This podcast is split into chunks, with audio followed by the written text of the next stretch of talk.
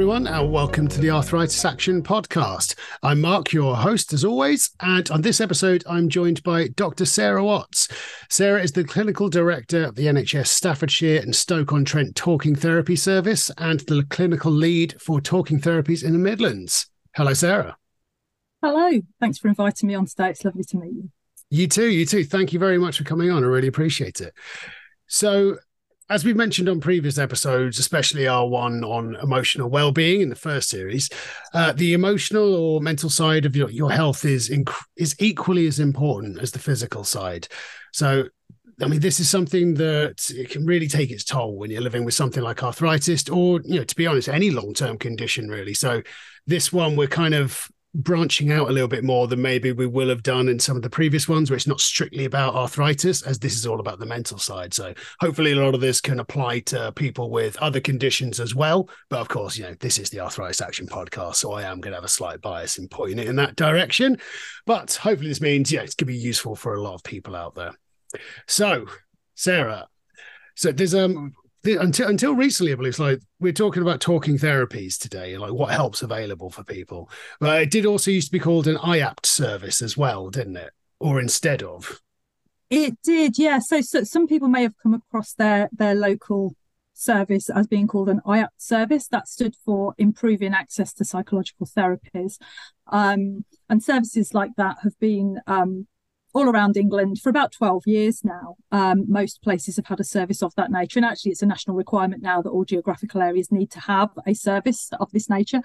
Um, but it, it, became quite apparent that lots of members of, of the community generally didn't really know what IAPT was. It wasn't a very user friendly term. And although professionals knew what it was, um, you know, our national team did a big consultation a bit earlier this year um, to talk to people about what might make the service a bit more accessible and how people might know what we actually do. So, services have now been rebranded to be known as NHS Talking Therapies Services. So, you may have previously known it as IAPT, but we're now known as NHS Talking Therapies instead.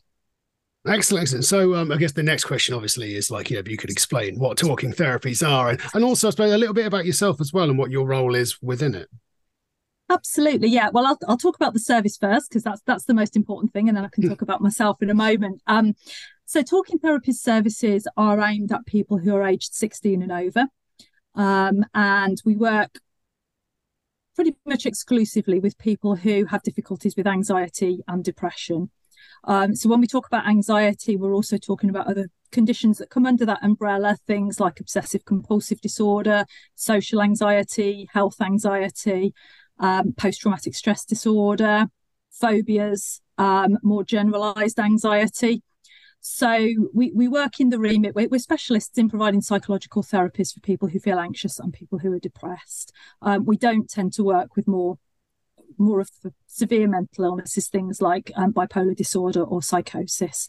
Um, so we're, we're, purely psychological therapists, and people who are accessing our service are usually able to refer themselves to us. So they don't necessarily need to have seen another health professional, although a lot of people do get recommended to come to us from their GP or another health professional that they're working with.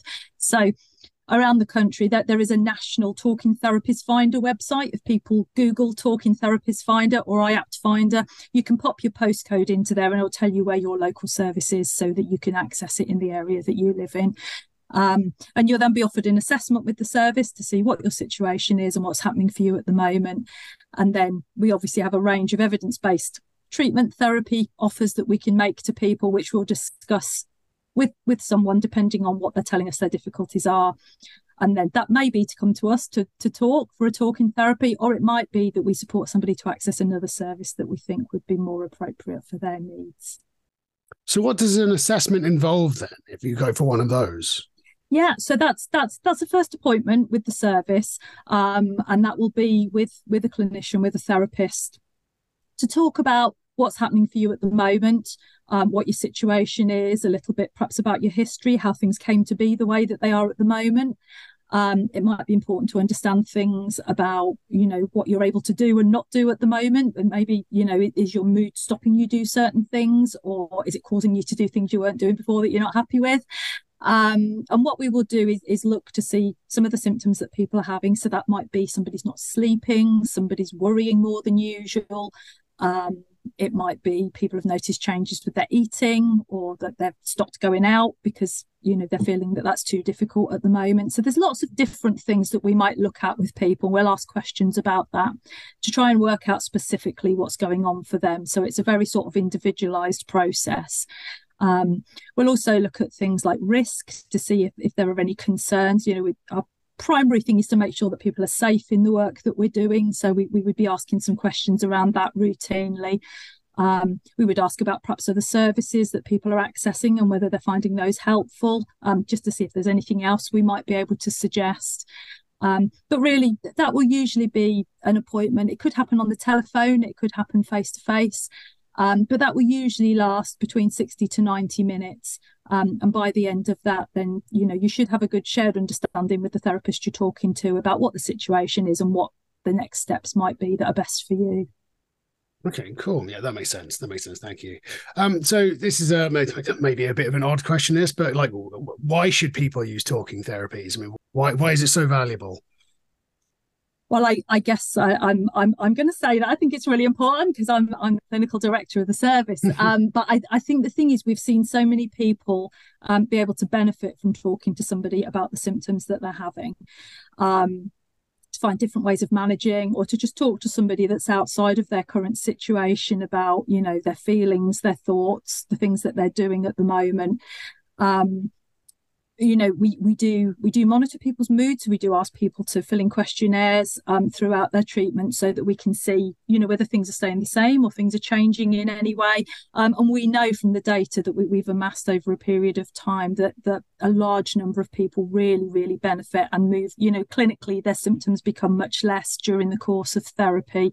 Um, because they've been able to talk about things because they've perhaps found some different ways of managing um, sometimes for people they will come into our, our group work programs rather than one-to-one and sometimes people find that that peer support can be really really valuable with the difficulties that they're having. So there's lots of different ways um, that you know we, we can support people to move towards their goals. And i think the important thing is that the work that's done in talking therapies is about your individual goals. It's not about us telling you what we think you should do. It's about you telling us what you want to achieve and, and us, us helping you to get there in the best way that we can and you know we you can be assured that within talking therapist services that that people are, are working from the evidence base. So you won't be offered something that isn't you know clinically proven to be helpful for for what you're presenting to us with. So um, you know there's a lot of research that goes into these things behind the scenes as well to make sure we're providing the best service that we can for people Excellent. So, as, as I said, you know, of course, this is the Arthritis Action podcast. So, I have to ask, how does it benefit people like you know with arthritis? I mean, I know that working a lot with people with arthritis, you know, there's a lot of like, or anyone with any long term conditions, really. There's a you know a lot of there's a lot of different factors that can kind of come into it. You know, like with being in chronic pain for like long periods of time, and like the uh, kind of losing your ability to do the things you used to do. So, how do you think it all fits in for people with arthritis? So for, for several years now, um, there's been a remit within all talking therapist services that that a certain proportion of their therapists have to do additional training um, in providing psychological therapy to people with long-term physical health conditions um, who are also experiencing anxiety and depression. So a lot of our workforce have that additional training and are very skilled in terms of supporting people to manage physical and and mental health difficulties at the same time. Um, so we're, we're very well aware of, of some of the you know enormous difficulties that can come up trying to live with a long-term health condition um you know and the lots of different ways that it can impact people um so again you know we will have specialists working within those services all around the country um, who will potentially be linking in with the physical health teams that you're also seeing, mm. um, you know, around your arthritis. And we would never do that without somebody's consent, obviously. But if, if, if you were working with us and you were happy for us to speak to other professionals, then we would link up so that we could work as a team around you um, so that we're supporting your physical health and your mental health um, at the same time in the best way that we can does that also mean when it comes to it, like as well as like people sort of like you know dealing with their long term pain and everything? Do you get people like coming in where they're just essentially trying to accept their diagnosis or accepting that this is now just starting to happen to them? Absolutely. And I think, you know, there's lots of different reasons why somebody with a long term physical health condition or with arthritis might might want to come to psychological therapy. And I think, you know, there's sometimes a bit of a misconception that people say, well, I don't want to go to psychological therapy because, you know, that's not going to make me feel any better. And, you know, realistically, psychological therapy is not going to take your pain away. It's not going to take away some of those physical symptoms that you're experiencing. But but what it might be able to do is, as you say, potentially help someone come to terms with and manage a diagnosis that might be quite difficult to hear. Um, it might be about supporting family members around who, you know, to understand the situation um, and, and, support in the best way possible. Um, it might be that for some people receiving a diagnosis of a physical health condition, you know, brings up some issues from earlier in their life where perhaps they weren't well or they experienced um, you know other difficulties that that could be linked in some way um, and and you know counseling or interpersonal therapy that that talking therapist services will offer can can sort of support people to to maybe discuss some of those issues and look at how things were managed before and you know whether things could be different this time maybe you know are there other alternatives are there other ways of looking at things.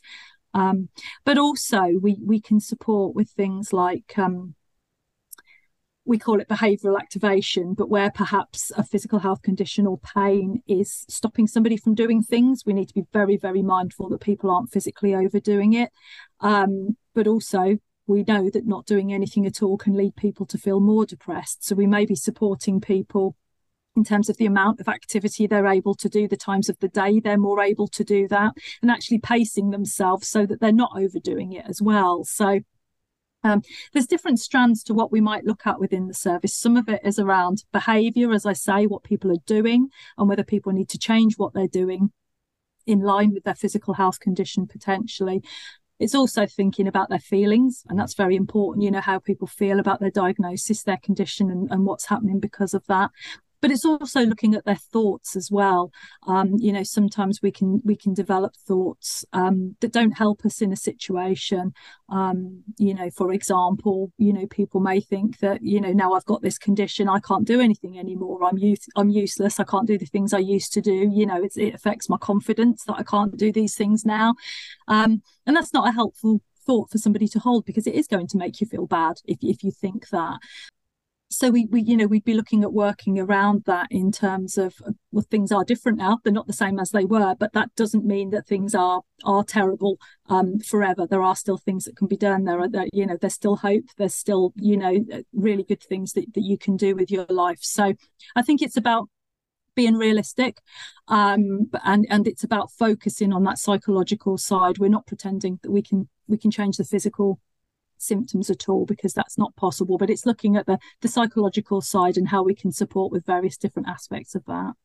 Excellent. I was also thinking like um one thing you kind of touched upon earlier was like you know sort of the isolation factor of it as well as the sometimes in life you're especially if you have a long-term condition and you're maybe perhaps less mobile or less able to do things as well then you know people do become very isolated. I know it's something we've had a lot of during the pandemic especially as well where people's mm. like lost a lot of their physicality due to like you know not using their bodies as much as they would have done. So where is there sort of support for things like that as well where people may have like become sort of quite socially isolated as well? Yeah we i mean talking therapist services um you know we'll always look to signpost people. You know we'll look to get to know people and understand what their interests are and what they want to be doing. And we have very good networks within our local health communities. Um you know most most NHS Trust and Service now will have some kind of social inclusion hub, for example, where people can go and actually access those kinds of activities or um, have somebody there to support them to access those activities. So we we would very much be looking to to support people with that if if we could. Um, it's not something that we would directly work on, but we are very aware. You know, social social isolation is a big thing. Financial pressure is a huge thing at the moment as well, and that's something that we very much need to um, you know be be aware of with people.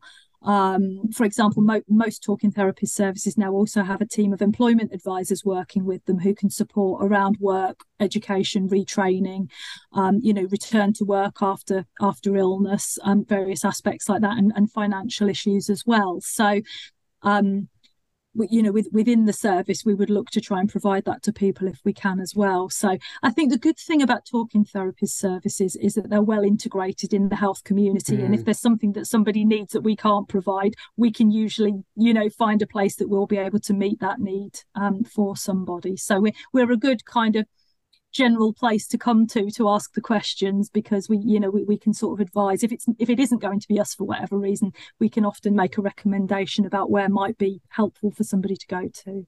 That's definitely one of the things i think is a benefit is uh one of the good things about the NHS is how interlinked a lot of things are and like different sort of like areas within it. You know, if, if you're not the right one, then they'll you can hopefully point someone in the right direction of where they need to go we we would very definitely hope to be doing that. Um, you know, the, the, the last thing we want to be saying to somebody is is no. Um, mm. What we'd like to you know say is we, we will offer you whatever we can, and if it isn't going to be us, then we'll try and find you somewhere else that that, that can help.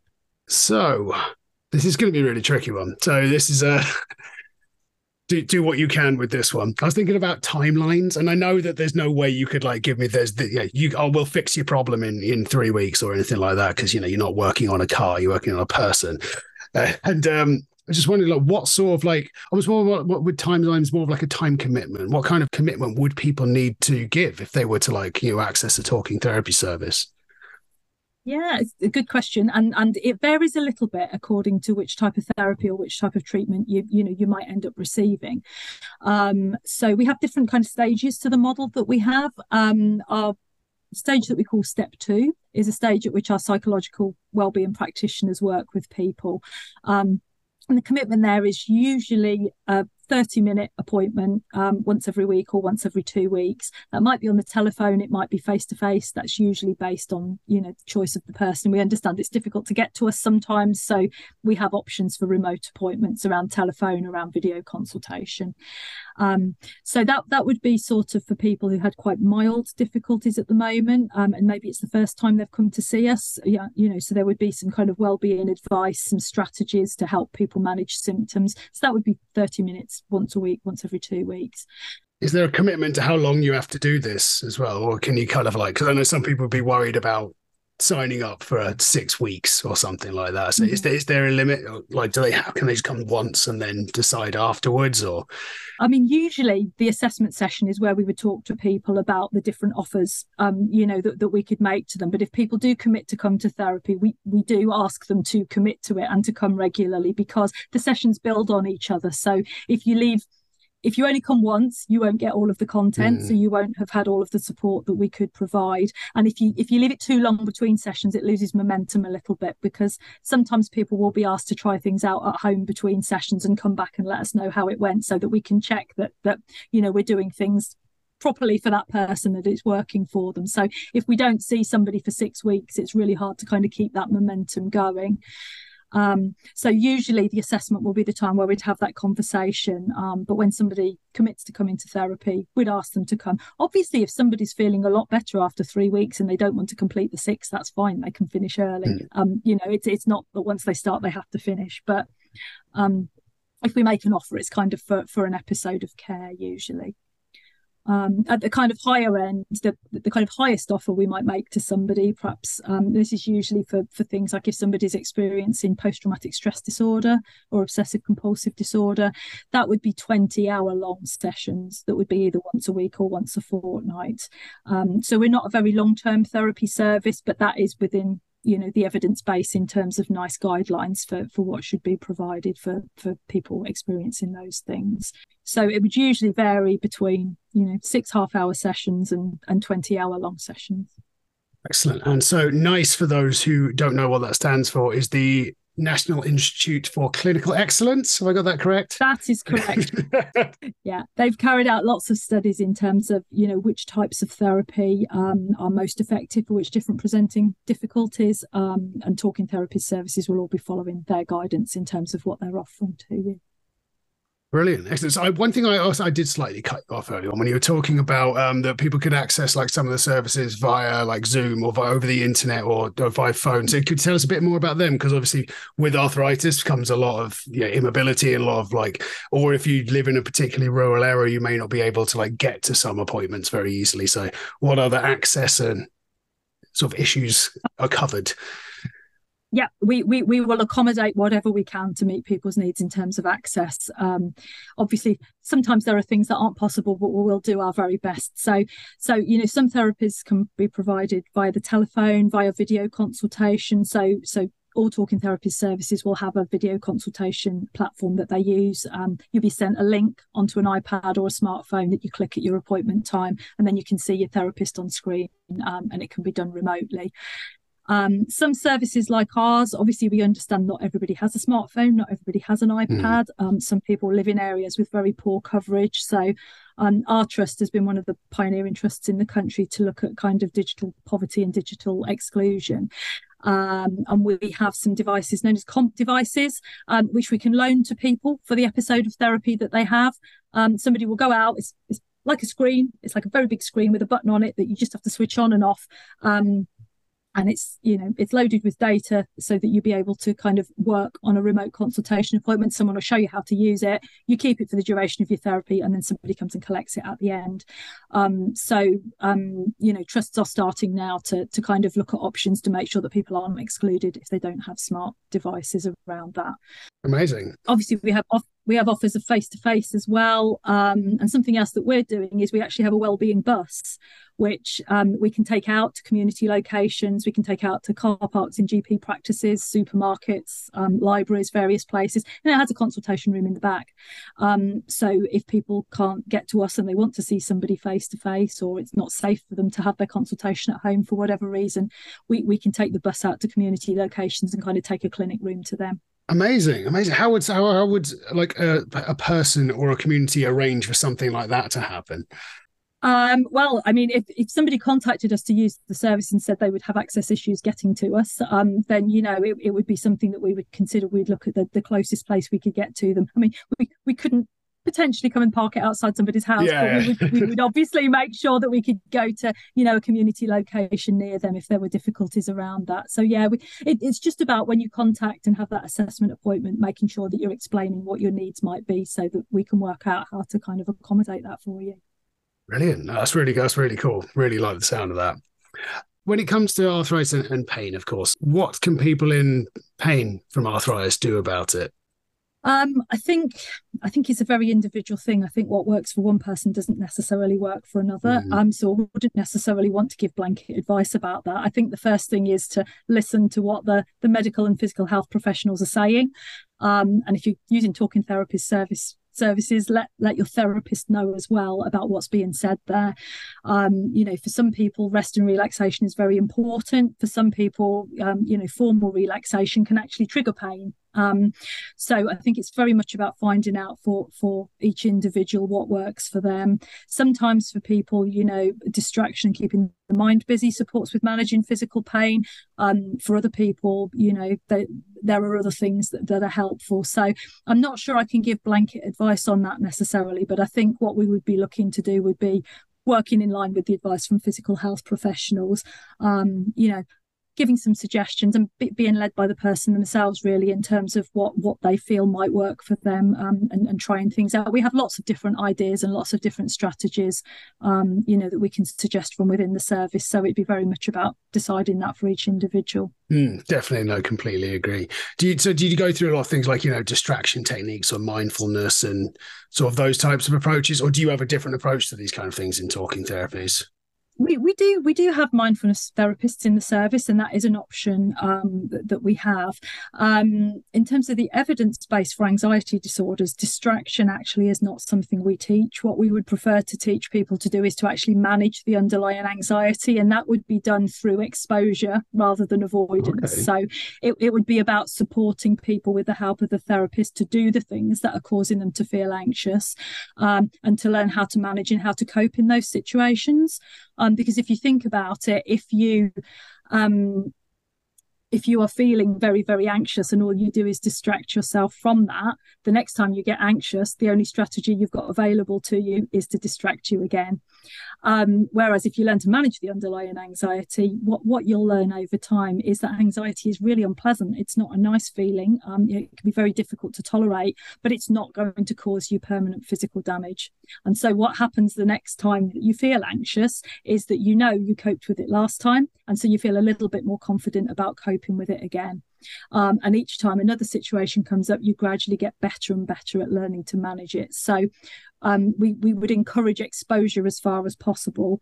Um, obviously understanding that there are times where that might not be possible and actually distraction might be the most functional thing to do at that moment but usually we would we would encourage people to to tackle it and manage it head on um, you know with the support of a therapist and some strategies you know to help them with that so that they learn that they can actually control and manage their anxiety so that's really interesting because that's like a little, a little bit kind of different from some of the things that we usually hear, which is mostly things about being distracted or like trying to take your mind off it. Mm-hmm. So very, very interesting to hear, like you know, the alternate sort of ways of dealing with it.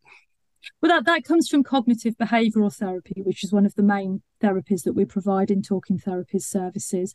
Um, yeah, and it's very much about if you understand what's causing it and you learn how to manage it, then you're back in control of it. It's not controlling you anymore. Um, but it can be tricky and it can't always be possible in all situations. So we'd obviously be be realistic around that. Um, again, it comes back to you know the individual and mm. what, what they want to work on and how they want to best manage it. But that that that would be the evidence base for most of the anxiety issues that that to services. Well, could you tell us a little bit more about cognitive behavioral therapy? Actually, I think that might be quite interesting as well. Yeah, of course. Yeah, so I'm I'm well, I'm a consultant clinical psychologist. I'm an accredited CBT therapist as well. So that's that's kind of my modality. That's the therapy mm. I do when I work with patients.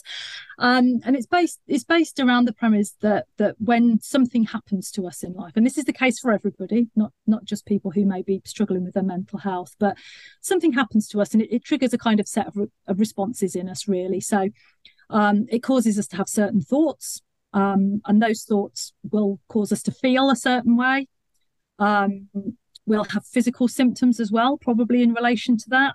And all of this together will cause us to do things in a certain way. So, an example might be if you imagine uh, we're in Staffordshire, so I'm going to use Alton Towers as the example here. You imagine you went to Alton Towers and you go on one of the massive roller coasters. And you've got you've got two people there in the queue, get into the front seat of this massive roller coaster together one of them sitting there thinking, "Oh my god, I wish I wasn't doing this. This is horrendous. You know, this this is really scary. I don't know why my friends taught me into doing this. You know, I, I shouldn't be here."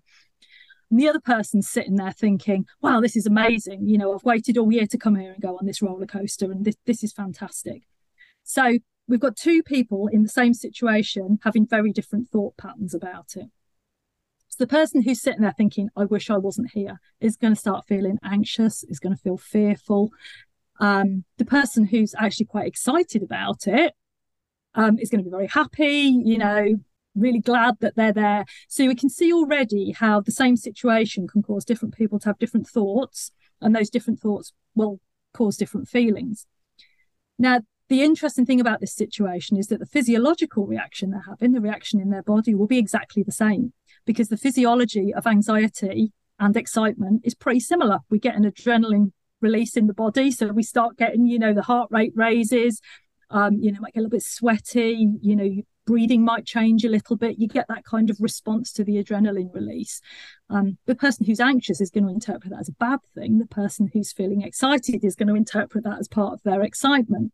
So that to complete the circle, what they will then do in response to that is very different. They'll go around the roller coaster, and our anxious person will get off and will say, That was terrible. I'm never doing that again in my life. And they will avoid roller coasters forevermore.